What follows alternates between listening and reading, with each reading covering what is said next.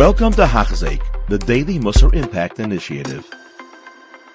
Although we are at the height of Hasidus, there is something in today's limud which is so striking and so inspiring. I think it could change the way we view Avodas Hashem. So, without further ado, here we go. In today's limud, we have the story of Kamsa and Bar Kamsa. So, just to remind us what's going on in the Mesilas Yesharim, the Mesilas Yesharim is talking about this Mishkal HaChasidus, weighing Chasidus. And what's the challenge? The challenge is that sometimes something that I perceive to be very good is actually very bad. And something that I perceive to to, to be very bad is actually very good. And because I'm walking on this tightrope of, of, Avodah Hashem, it takes a lot of effort and a lot of thought and a lot of relying on Hashem to understand and recognize what is it that I should be doing. And he gives a couple of examples of this. He talks about Gedalia ben Achikam, which is a, a, a, story for another time, and he talks about the story of Kamsa and Bar Kamsa. And I think it's worthwhile to understand the story. And when we understand the story, like I said, there's such a striking lesson that we could glean from this. So the story takes place in the Gemara in Gittin.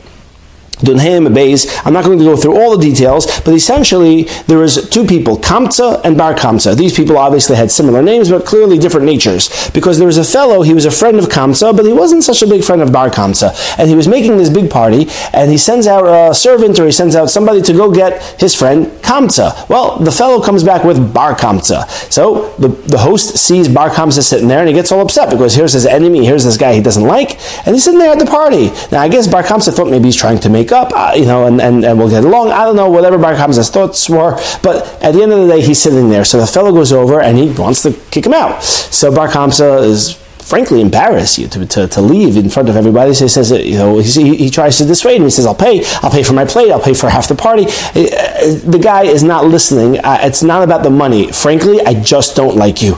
And he kicks him out, and it is super, super embarrassing for Bar Kamsa. Now, the worst part, says Bar Kamsa, is that he's sitting there and he sees that the, the uh, there are Rabbanim sitting there, and they didn't let, lift a finger. They didn't say anything. They didn't stop this public humiliation. It was so embarrassing he, can't handle it. And he's so upset at the Rabban, he says, I'm going to do something to them that they're going to regret.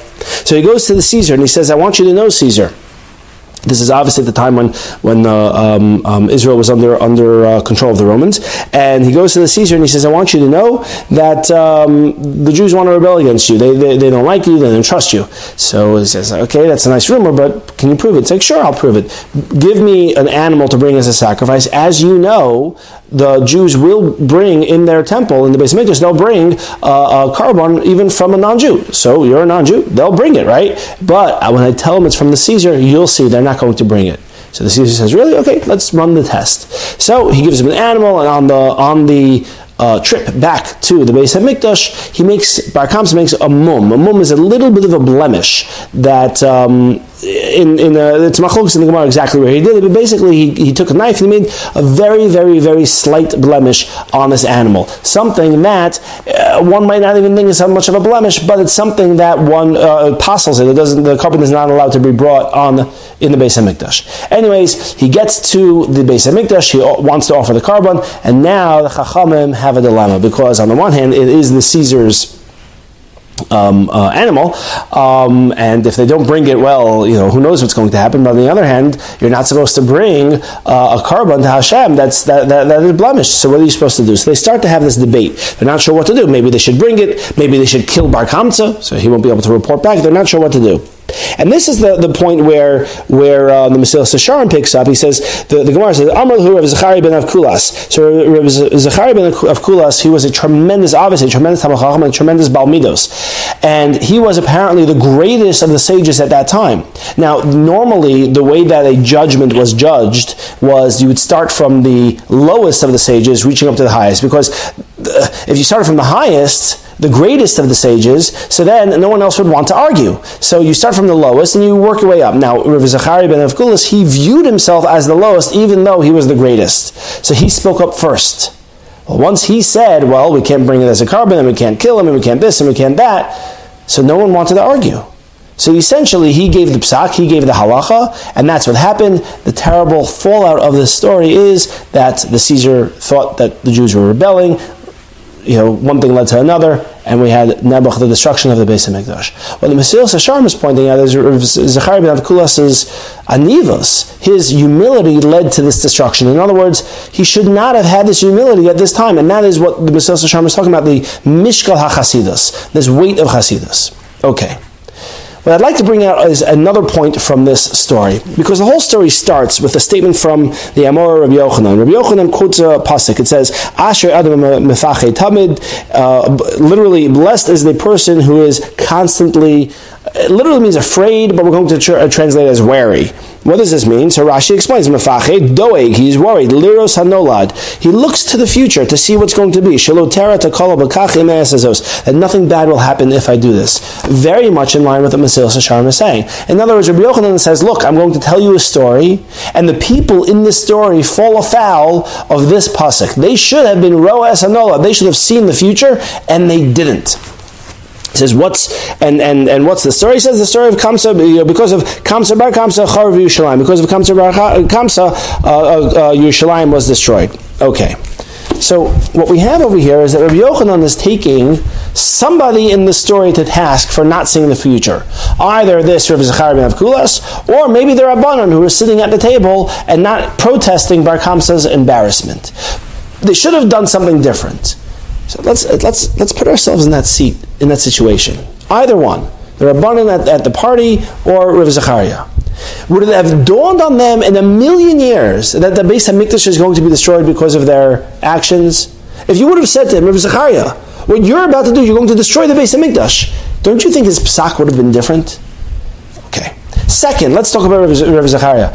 He was the greatest of the sages. In Midos, obviously, a, tremendous humility to the point where it was overflowing.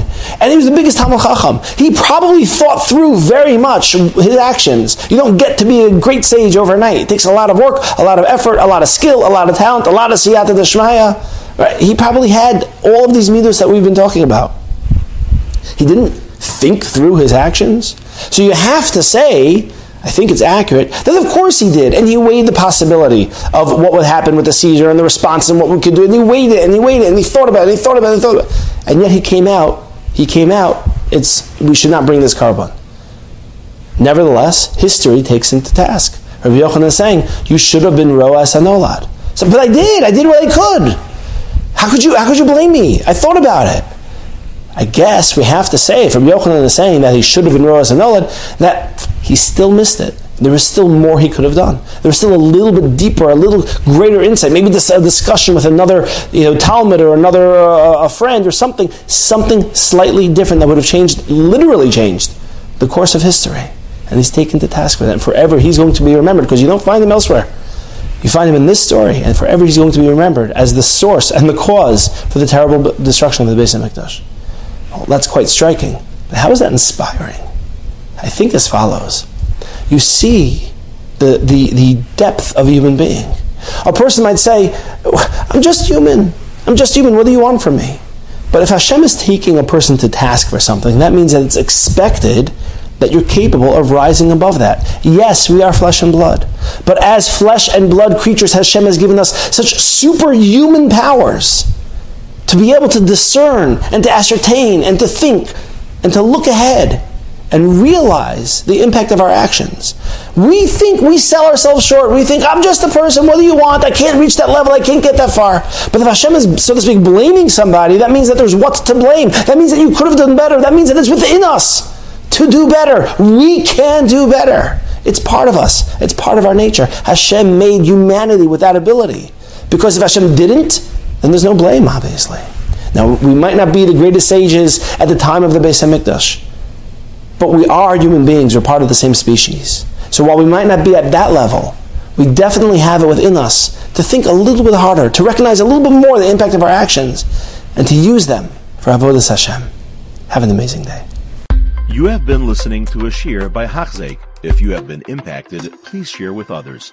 For the daily shiur, please visit Hachzeik.com or call 516 600 8080.